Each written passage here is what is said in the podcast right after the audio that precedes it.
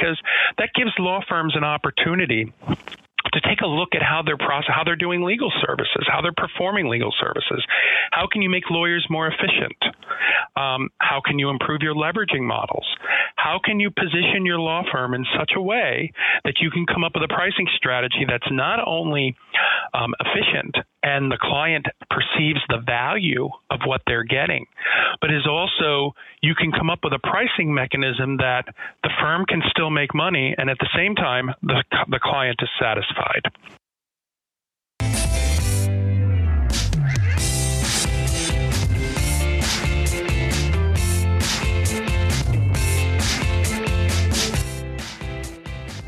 Welcome to Pricing Matters, a podcast by Digitory Legal. Digitory is a data analytics and cost management platform and service, bringing data driven pricing and cost prediction to law. My name is Aurelia Spivey, and I will be your host as we speak to leaders who are making an impact in legal pricing, discuss market trends, and find out from them why pricing matters. Good morning. Welcome to the Pricing Matters podcast. Our guest this morning is Fred Esposito. Fred is the Chief Operating Officer at Rivkin Radler. Welcome, Fred.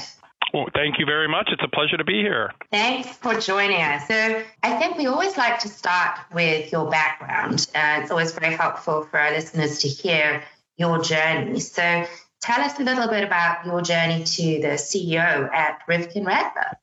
Well, I mean, if you really want to shake things up, I can begin by saying that I started out as a science major. I was a chemistry major. I was actually going to work in organic chemistry. In fact, I taught organic chemistry for three semesters after college but what had ended up happening was was you know going to grad school and getting more involved in management. Um, I came into the professional services arena probably back in the early in the late 80s, um, starting with uh, public accounting firms. I was with public accounting firms for the first several years of my career, um, working in audit, and then moved into the legal profession in 1995. So I've been in legal since then, and you know, interesting enough, my roles have been predominantly manage, management in general with a strong finance background. Um, but what I have always found interesting throughout my career, I've only had four law firm positions in my entire career, which spans almost over 30 years. Um, but I have really just aspired to inspire folks on the education piece of management, of practice management in the law firms, and in particular in the areas of financial health and crisis management, if you will. Um, what I have found has happened, I think this is, comes back to my teaching days back in the 80s, um, was I think there's an important need for folks not only to go with what the trends are, but to understand and know what those trends actually are, and to educate law firms and law firm partners on the importance of these economic trends. And I think that education is the key to success. And I have applied that mantra through most of my career. And I think that that has um, brought me to where I am today, not only as a chief operating officer for a, a regional law firm uh, in the in the in the Northeast, but also for a lot of the consulting work that I've done over the years and teaching and presenting over the last 15, 20 years um, in this profession, especially in the areas of law firm economics and uh, changing dynamics. And now, most recently, in the last year to two years, I've become even more involved with uh, Legal Lean Sigma, which is a trademark of the Legal Lean Sigma Institute, um, which I know you're familiar with, and many of your mm-hmm. listeners may be with as well. Um, it adds a whole new dimension to the whole idea of pricing um, and also working more efficiently. I think now more than ever, um, with the economy the way it is now, the way the profession is right now, I think, you know, in short term, I think we are looking at financial um, instability in the latter part of 2020. I think all the signals are there. My colleagues may disagree. Um, but I do believe that the law firms now, the profession has to be on alert because what happened 12 years ago, I think, is coming back. But I think what's going to be different about it is it's going to be all the same ingredients, but I think there's some new ingredients that are going to be hitting the mix. And I think a lot of that's going to have to do with a more concerted focus on process improvement and project management. Now, project management was always a byproduct of what happened 12 years ago, but I think you're going to see now it work differently in the sense that it is now going to work hand in hand with process improvement to help improve efficiencies so that law firms can price more efficiently and more profitably. And I think it's it's funny. I think this also falls under the category of innovation. I think innovation is now a, a, key buzzword that we're hearing a lot of now in the profession, and I think it's going to take us even further. And now that there's this resurgence again, where I think pricing is becoming more and more prevalent in the law firms. I mean, you look at the the list of job ads in different law firms now, and you see all these firms are hiring project managers and they're hiring pricing strategists and chief pricing officers, and you name it, there's a different nomenclature for no matter how you want to categorize it. But at the end of the day, law firms are responding and they're reactive. What is interesting, and I will note that I think is very important to note that all of the surveys that have been out recently, more recently, the Law Firms in Transition survey that's produced by Altman Weil, I find interesting that f- four or five years ago, the legal profession was characterized as being probably 33% proactive in the areas of alternative fee arrangements or pricing strategies, which means the other 67% were more reactive. What has been interesting to see is in the most recent survey, maybe four years later, you see the same numbers, and you see that the ratio is now gone from 28% and 72%. So you don't see as many law firms being as proactive as they should be in this arena, and I think they're learning the hard. I think they're learning the lessons the hard way. Um, they're jumping in, and I think that the biggest issue for law firms today, and I go back to the education component, is you cannot be in a position to discuss pricing of any mechanism unless you understand the economics of your law firm. One of the things that's interesting, I, I, I do a lot of speaking in this area, and I, I have audiences of maybe 60 to 100 folks in the audience. And I always ask the same question How many of you can tell me what it costs your firm to produce a billable hour for each attorney? And if so, can tell me what that billable hour rate cost rate is by practice area on average, out of 60 to 100 people, and these are people, presumably finance people, for the most part, attorneys, CFOs, COOs, whatever, maybe five or six hands go up. And it's really kind of a bone chilling thought when you think about it that law uh-huh. firms are are not as in tune with their own economic structures as they should be. And I really think that that's the basis for what's coming down the pike. And I think firms, I think the, the message that will that'll resonate through this discussion is firms that are willing to differentiate themselves among their competition are going to succeed in this arena. And I think that's where the ticket comes in, and that's where you open the door stage left and say, welcome into innovation um, and all the things that go with innovation. So that is really where I think we are today. A moment of opportunity for law firms. I think it is, you know, it's a fresh arena because I think firms that are proactive are going to be the successful firms in this in this game. And I just think it's I think there needs to be more discussion about not only the economic factors, but the efficiencies to create the climate to create those fact, those economic factors that are successful and to generate profit for law firms. I think um, that leads me very nicely into what I also wanted to dig in uh, you mentioned earlier that you know you are working with the Six Sigma Institute. So um, I'd like to take a little step back and you know talk about you know how you became involved in the institute and you know what our listeners should know about the work that you and your team are doing there because I think that is going to tie very nicely into our discussion on economics and also on process improvement. Well, you know, it's interesting. Um, every, a lot of folks may know um, the Legal Lean Sigma Institute is a is a trademark. It is the the founder and CEO is Catherine Alman MacDonagh.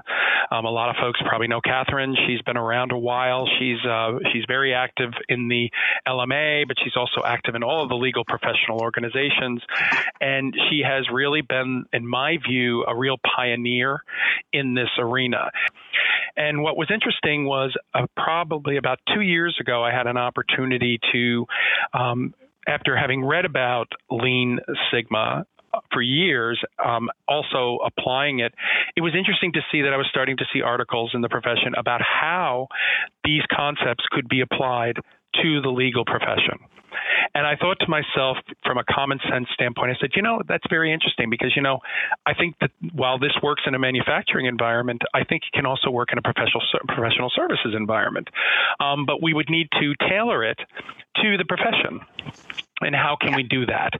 Um, so I had an opportunity to, through the Association of Legal Administrators, I happened to be speaking at a conference a couple of years ago, and I happened to notice that they were offering a yellow belt certification course in Legal Lean Sigma, and it was being conducted by Catherine Alman MacDonagh and also another colleague who works with the Institute, Timothy Corcoran, who I think some people know.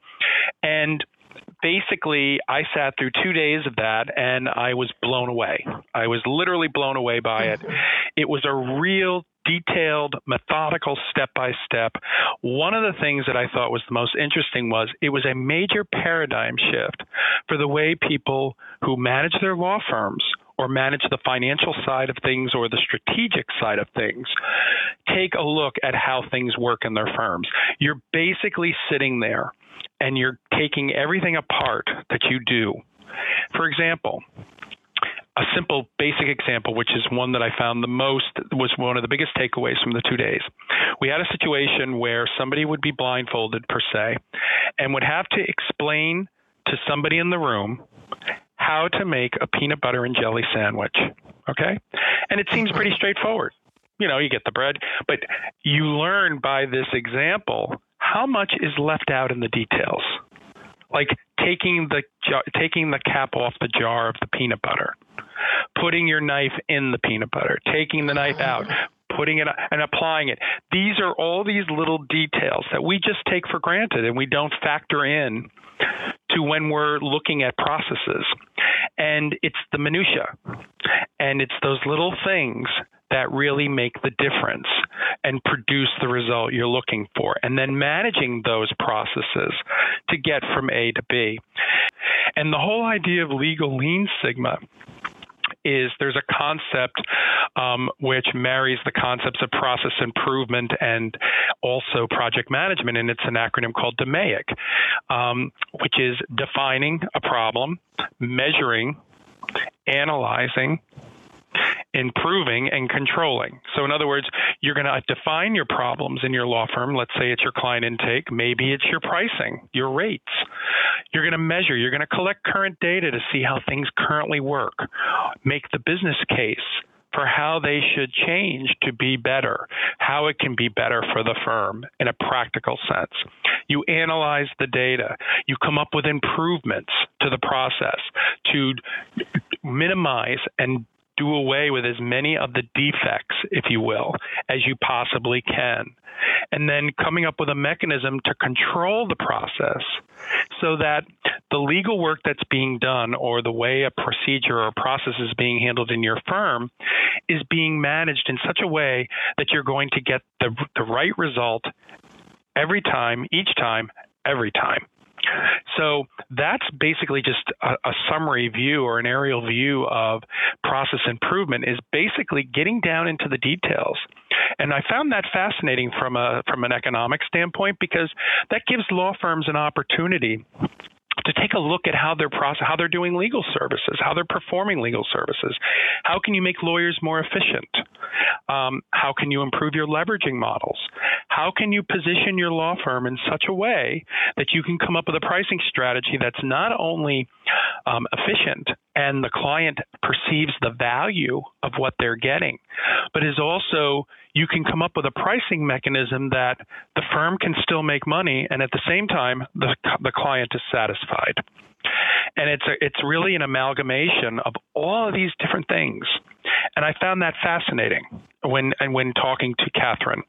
And because Catherine and I both run in similar circles, we had opportunities to talk afterward and to really dive into some of these processes. And it got to the point where we decided, you know, why don't we just work together? So it's been a really exciting venture, but for me, I think that's where the innovation stands out because my firm right now, I am actually going for my Greenbelt certification with uh, process improvement and with project management. And I'm actually, my law firm is actually handling, I'm handling a project right now where we are completely revamping a client intake process, as I had alluded to before, from start to finish. And it affects, it, it, it affects 200 lawyers, almost 400 personnel in total, and five over five offices. And this is uh, designed to capture lost revenues, make us more efficient, and also puts us in a better position to price our legal services. And that's just one area that we're looking at. There are there are always other areas in your law firm that you can sit and look at that you can improve. So I'd love to dig in a little bit more about the project in terms of um, advice that you have for people embarking on a project like that uh, using Six Sigma. Really, one of the things that's helped me considerably is I mean I, am I'm, I'm somewhat ha- I don't have a handicap in the sense that I come in with some pricing experience already, so I'm basically coming into my I have my law firm, you know, looking at this as a change management initiative because I think no matter how you look at it, it's a major paradigm shift for a law firm, and law firms are not always ones to embrace change. So as many of us know, there has to be a business case for it, and and one of the things I did when discussing this with Catherine and saying, you know, I'm going to work with my firm and I'm going to sell it to my firm, um, we're one of the few law firms in this area, if any, who've even explored this this this whole concept and methodology for process improvement.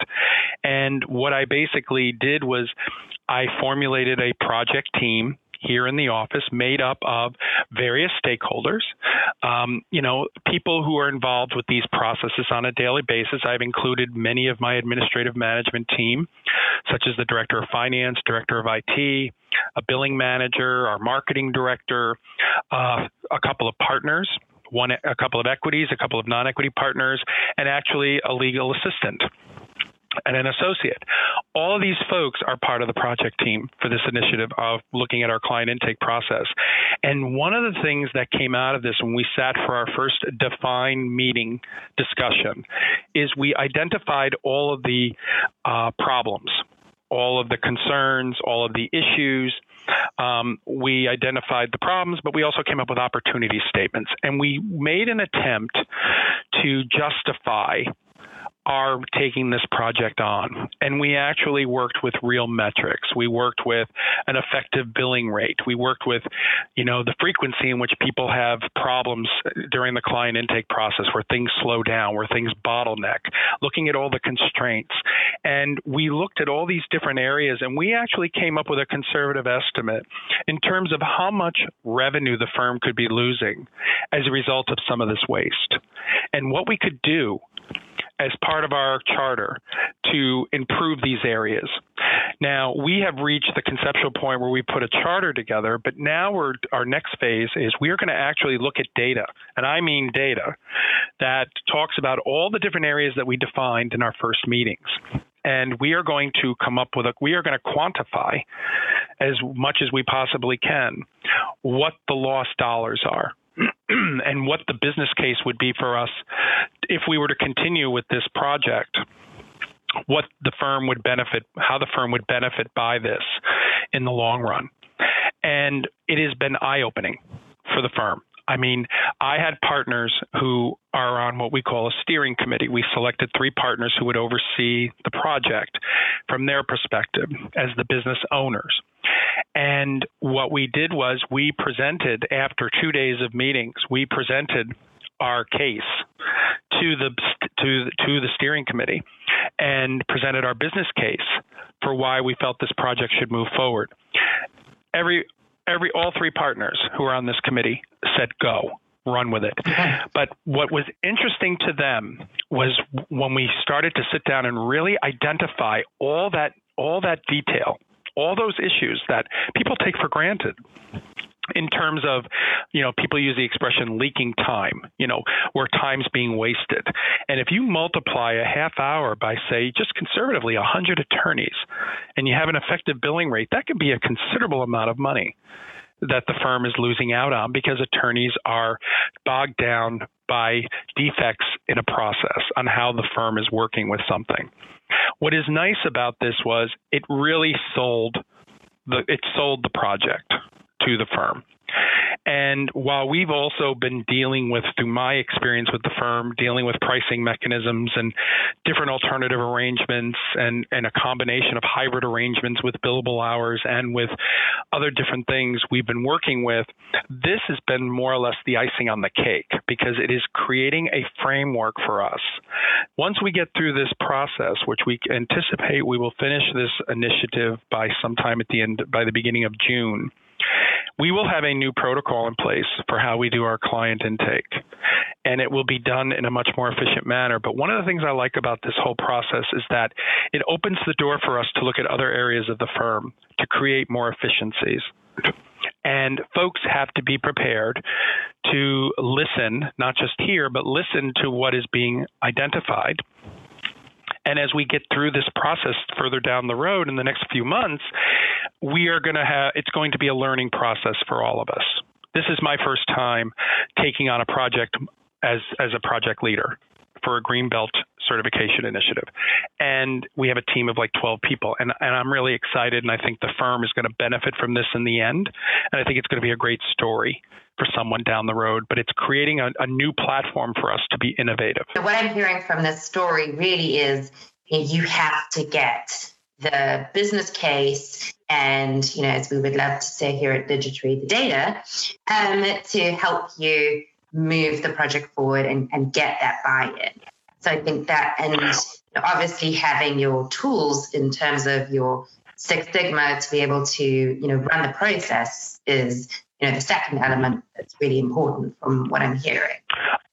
Well, I think those those tools complement any experienced, you know, legal management professionals' experiences. I mean, I think the fact that if you come into this and you have the background for strategic planning and so on, I think that's only complementing um, your ability to accept a legal lean sigma in you know premise. And i think that that has been very helpful for me. It basically was another step in a new direction which takes the firms to, to the firm to a whole new light.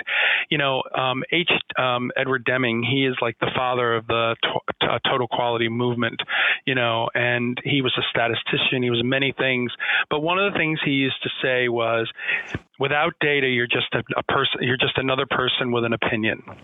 And yeah. i think there's a lot of truth to that because data is what supports a business case. Law firms produce so much data. I cannot tell you how much my firm produces. I've worked in a consulting capacity with other firms that have produced so much data and they have so much data they don't even know what data to use to tell a story because there's so much of it. And the key is you got to be able to look at all of the data and determine what is going on, what is really happening. Because as Deming said, if you don't have the data, you just you're just talking, you have an opinion. And whether we're looking at client intake or we're looking at pricing mechanisms as a whole, or we're creating a new business model uh, that is that goes away from the firm centric and becomes more client oriented, it is going to involve a considerable considerable amount of data in order to get us from A to B to Z. On that on that point, if you had a, a few top tips, because as you said, we all know there is so much data.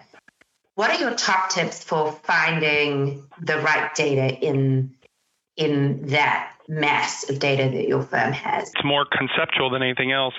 Um, what I do is I use the old the old fashioned fish diagrams. Um, what I do is I go from where I am to where I want to be, and then I in between I do all my little branch offs with all of my little obstacles or all my problems that are going to come up that are going to keep me from getting there and what I need to look at. And I find when I go through that kind of a methodical process, it, it's a tool that helps me see where my bottlenecks are, where are my problems. And if I see where my problems are, I know what I got to look at. I have an idea of what data I want to look at. For example, I may want to see all of the time. Uh, every law firm has a, a bucket where time goes before files are opened. And the question I would look at is say, okay, well, I want to make a business case here. How much of this time that's sitting in this bucket actually gets moved out and moved to a billable file once the file's actually opened? Because if it's not moved, then that time is sitting in that bucket. It never gets billed. And that time you end up writing it off because you can't bill it. Because by the time somebody realizes it's not there, it's it's too late and you can't bill the client. You write it off. So I would look at something like that and say, okay, that's a constraint. Why do I have that problem? I would start looking at reports. I would run time reports and show me the age of that time that's sitting in that bucket that's been there that nobody ever moved out and moved it to a billable file so we could bill the client. That's meaningful because that tells us where we've where we have fallen short. And so that is one, that's just an example of one area I'd look at. I also like to look at billing realization because billing realization tells me a story. It tells me how much waste we have, how much time is being written off. Are we managing our time well? Are we training our people well? Are they learning? When we bring new attorneys on, are we orienting them properly with how we want things to work, how they're to approach legal services, depending on who they're working with? These open Pandora boxes to all sorts of different questions. Unfortunately, you're going to open a door and you're not going to have an answer to a question, you're just going to have more questions. And what it does is it creates that synergy where you start looking for answers. And that's when you start going into this whole data collection drive because you really want to see what's going on. You really want to understand how things are working. So I would want to see data that supports what's going on in my firm? How how are we distributing the work? Do our partners hoarding work? You know, keeping work for themselves and not pushing it down to other people, which in turn in you know which in turn impacts profitability. So these are the types of questions you start asking when you go down this this whole lean and six sigma concept and applying it into the law firm. It doesn't just affect affect the economic standing. It also impacts how you deliver the services. And I think that's one of the, the eye-opening things I'm picking up on as I work through working with process improvement and project management in law firms through the institute. When we work with different clients and different groups, it's interesting to see what kind of, as I hate to say this, Pandora boxes we're opening. But it's very good that we're opening them and we're airing them out and we're looking at what's in them. Because I think that once you open those doors and you are able to qualify and quantify these areas, you are creating an atmosphere of, and climate for change and positive change and for more efficiency. And in doing so creates more value for not only your your folks doing the work but also for your clients and all the other stakeholders. What i'd love to do is circle a little bit back now as we've been talking a little bit about predictions and, and trends um, and you know where the economy is going this year. Um, you recently quoted in Aderant's um, 25 plus legal tech and business law predictions for 2020 as saying alternative fee arrangements and other pricing strategies will be brought back into a renewed focus, coupled with a focus on process management and process improvement and project management, employing Lean Six Sigma principles to provide efficient and cost-effective legal services. And I think you know that really is you know, what we've um, talked about a lot today. So I'd love to dig in a little bit more on you know your views on alternative fees and other pricing strategies. You know, what trends do you foresee for 2020? I, you know, I'll, preface it by saying I do not believe that the billable hour will ever die. Not completely. Mm-hmm. I think it's had more. I think it's had more deaths and rebirths than I care to talk about. um, but whenever anybody comes up with a new pricing strategy, it, it's like another harpoon into the billable hour. Um, but I also believe that the billable hour will also serve a purpose for me, uh, as a valuable metric, because you have to have something to gauge how well you're doing. And I, so I think that I firmly believe that it will have a value, perhaps not the value that everyone thinks.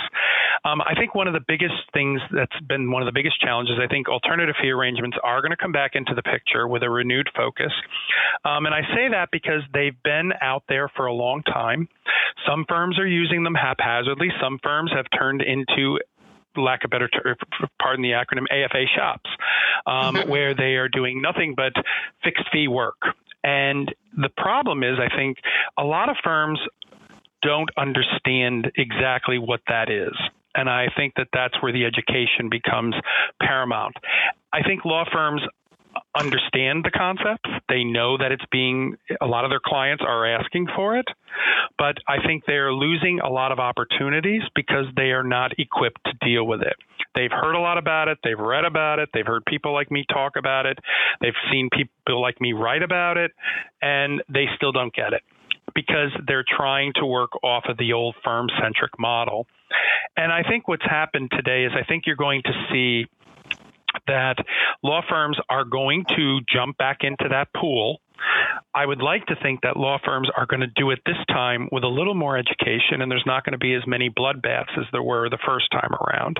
I think a lot of firms dove in without understanding what it is they were trying to accomplish, and they really, really misstepped with respect to their knowing their own economics to the point where they could quote and come up with alternative arrangements that worked well with their firm for their firms. I think the biggest thing you have to do is take the step back. And if you're going to go down this road again, I think law firms need to be very careful about how they go about it. Um, a lot of firms will say you can't use alternative fee arrangements with litigation or other practice areas. You can only use it in specific practice groups. Well, that's really not accurate. Um, I believe you can use an alternative fee arrangement in litigation. I think it's a combination of understanding not only your finances, but also having a project management skill to be able to really monitor what people are doing because every firm has reports that generate data on task codes, activity codes.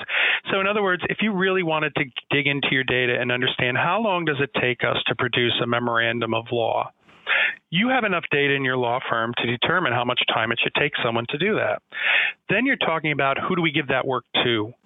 To keep the cost to us down. The real mantra and the change here is people think of alternative fee arrangements in terms still of rates. It's not about rates.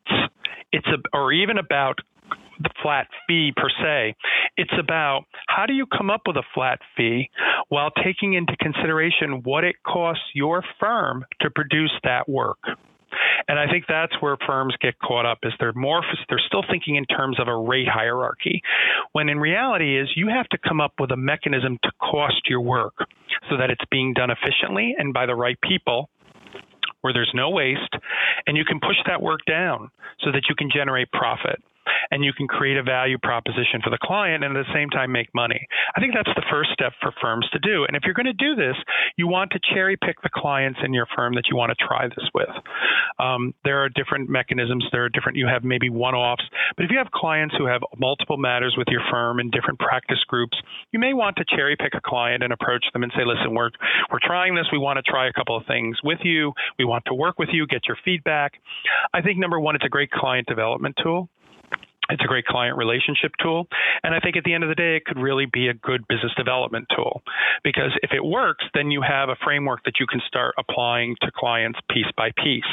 I think one of the biggest problems too is everybody says, oh boy, let's jump into the AFA pool. And they jump in and they find out the water's freezing and they don't know what to do. You know, hypothermia sets in, everything gets stagnant, nobody does anything. We lose the client, we lose money, everything's gone. The key here is anticipate and then address. Anticipate the need. Talk to the client. I think, you know, it's funny. I, I spoke to a counsel, a GC, at a law firm a few years back when I was doing a session on electronic billing. And one of the things I learned from that was they say law firms are very good at following the rules, per se. You know, they get the guidelines, they try to follow them to the letter. But the one thing that law firms do not ask GC is what is it that they need? And, you know, when you think about the question, it's not a very difficult question, but GCs want fixed fees. They want cost savings. They want because they're they want predictability in how they spend. They don't want surprises. They don't want to get a bill for fifty thousand dollars when they've been getting bills for five thousand every month. So the beauty of an of a fixed fee or an alternative arrangement is that it affords the client the predictability, um, and the firm has to do its homework to come up with that that fee that works for both the firm and for the client, and then it becomes a win-win. But my suggestion to folks now is if you're going to open this door again, be proactive. Don't be reactive. Don't be those folks that those 72% that are sitting back waiting for something to happen. Take the steps. Learn about what has to happen. And in the first case, learn your economics. Know what it costs you to produce that billable hour because that is what's going to make or break you in the end. Because once you put all of the people in place and you let the processes run, you're destined to you're destined to have better performance, better productivity, and better profitability. It's not a guarantee, but you're definitely creating the framework in which to do that. And I can't emphasize enough the need for methodical processing and looking at how you're producing your legal work. That is going to be the basis. And if anything, it's going to be an education on how you need to manage your work in order to make the pricing work for the firm. 2020, if, if firms are looking for resolutions, um, now is the time to start revisiting the whole alternative fee arrangement concept. But let's add a little more innovation to it. It's almost like spicing it up. Um, let's add the components of process improvement and project management to the mix, which I think is going to fine tune it even further. But at the same time, not only is it going to improve pricing in law firms and make them more competitive, it's also going to improve the way the firm operates because you're going to make the firm more efficient and you're going to streamline and eliminate waste and you're going to do things more methodically and more efficiently. So it's not about um, doing more with less exercise. It might be doing more with more, but it's still going to be efficient. And that's the and that's the key here. What I wanted to talk about is you know, what do you think are the greatest challenges that firms and the professionals um, bringing in the Lean Six Sigma principles are facing. And, you know, what advice would you give these professionals in terms of overcoming those challenges so that they can bring those process improvements into the firm? I think it really has to. It, it really is an exercise in change management at the end of the day, because, quite frankly, law firms are presented with changes all the time and in terms of how they how they service work, how they handle their clients. I think no more proof of that is you know all of the new billing guidelines that are being thrown at law firms now, what they can and cannot do when dealing with clients' work. Um, it opens up a whole Pandora's box. You know now law firms now are used to sending bills and getting checks. Now they're getting checks or electronic payments with deductions to them because um, counsel is now hiring outside sources to review their bills and to you know cut cut those bills. So there's a real paradigm shift there where firms are now learning the hard way how to deal with that, and it's a source of frustration.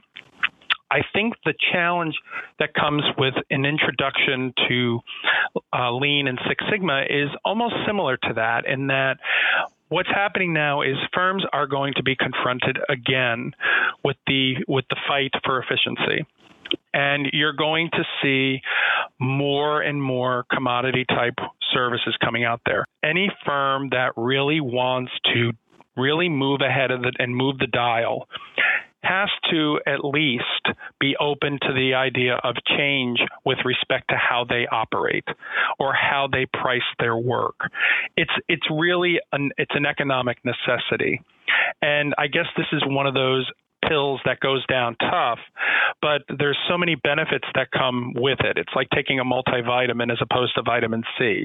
You know, you're going to get the vitamin C you want, but you're also going to get so much more with it.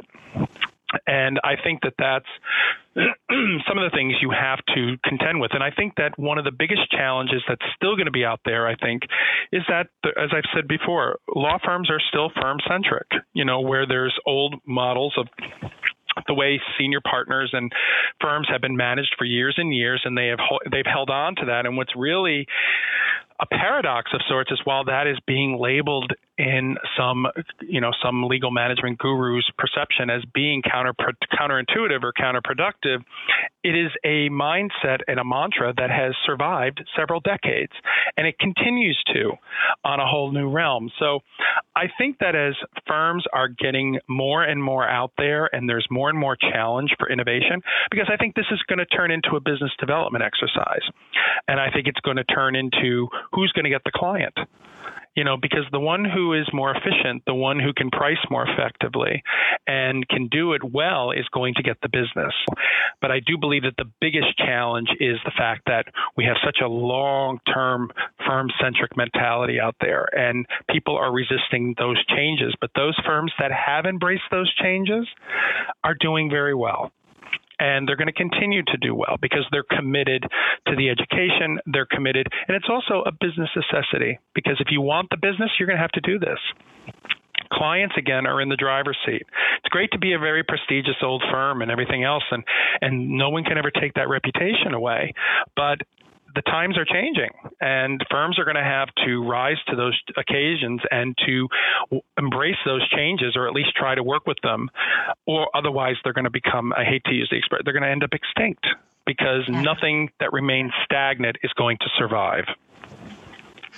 I think that's a very powerful message for this next decade and um, I, I totally agree.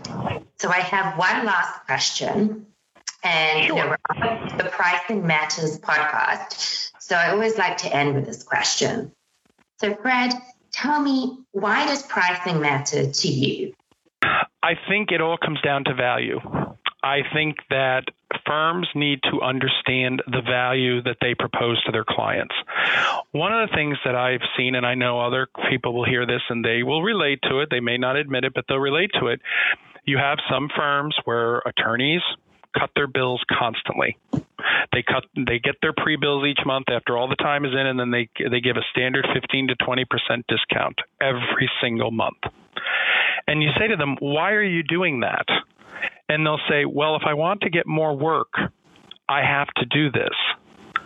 And I say to them, "Well, do you think that little of your own work that you feel you have to discount your rates on that average to get more work, you know, to the point where you might be losing money. And they think, well, it's my cost of doing business. And, you know, to me, when I hear that, I think to myself, you know something? If I was good at what I do, and I know I am, and I know I can go out there and bill. Let's say I'm an ERISA attorney and I'm billing like I'm going to throw a hypothetical out there. Let's say I'm billing 750 an hour, and I have a client who's telling me after working with I have to discount their bills 20% every month to get more work from them, just to keep them. Or in the worst case, let's say that same client comes back to you five years later and says, you know, it's been a real tough economy for us. We want you to take a 50% rate decrease for us to consider doing the work. Now, I can tell you right now, there are firms that would agree to that. Mm-hmm. Shame on them. Shame on them. Because, quite frankly, if you're good at what you do, you know you should be getting your rate. And i know that economic constraints are are in the are in here and they're they're all in here. But that's why it's important to really clean up your house and to provide an efficiency platform. So you know that what you're even if you can give the client a little bit of a break you know you're still valuable and your your rate is valuable and you're making money at what you do. You're not giving the work away. So I've also said to firms when coming to pricing and why it matters, it's okay to fire a client. It's more than okay to fire a client. I knew somebody who had a client for 23 years. They were a pension client. this attorney was doing ERISA work for them, and uh, the client basically was a retainer client. It wasn't, you know, anything jumping off the page, but it was a reduced rate client anyway by the nature of the work. And the basically the client came to them and said, "I want to cut your rates in half." And this attorney came to me and said to me, "You know something? I'm an ERISA attorney, and I don't feel I should have to take such a decrease." And said, "You know, I can go in the city and I can charge X per hour for special premium work. I don't need this client." And after 23 years, this attorney fired that client and said, "No, I will not agree to your rate increase. I think it's or decrease. I think it's best that we part ways." And they did. And that attorney was the best thing they ever did. So I think there has attorneys have to accept that there's a value proposition here, and they're not giving their services away. And while clients may control and may be in the driver's seat, I think law firms have a right to stand up for their own value and to charge what they believe is fair and for the market for what they're for the services they're delivering. And at some point an attorney and a law firm has to make the decision in terms of their own integrity in terms of well how much am I going to discount my work to keep a client? And sometimes I know there's a necessity there. Sometimes there's a business case for it. But generally speaking, I, I would not discount my bills 15 to 20% a month just to keep a client. Because to me, pricing is about value and it's about the value you deliver. And if you've made a concerted effort with your law firm to promote value and to create an atmosphere of efficiency and focus and value for your clients, there is no reason you should have to cut your rates or cut your fees. And that's my view on pricing. It is about value and working with firms and clients to deliver that value. And thank you so much. This has been a really fantastic conversation. Thank you very much. I enjoyed it greatly, and I hope you enjoyed it. Thank to you for visit listening again. to Pricing Matters, a podcast by Digitory Legal. To find out more about our guests, please visit our podcast page at Digitory Legal forward slash pricing matters. If you have any feedback or any guests that you think we should feature, please reach out to me at Aurelia at digitorylegal.com. Thank you for listening. See you next time.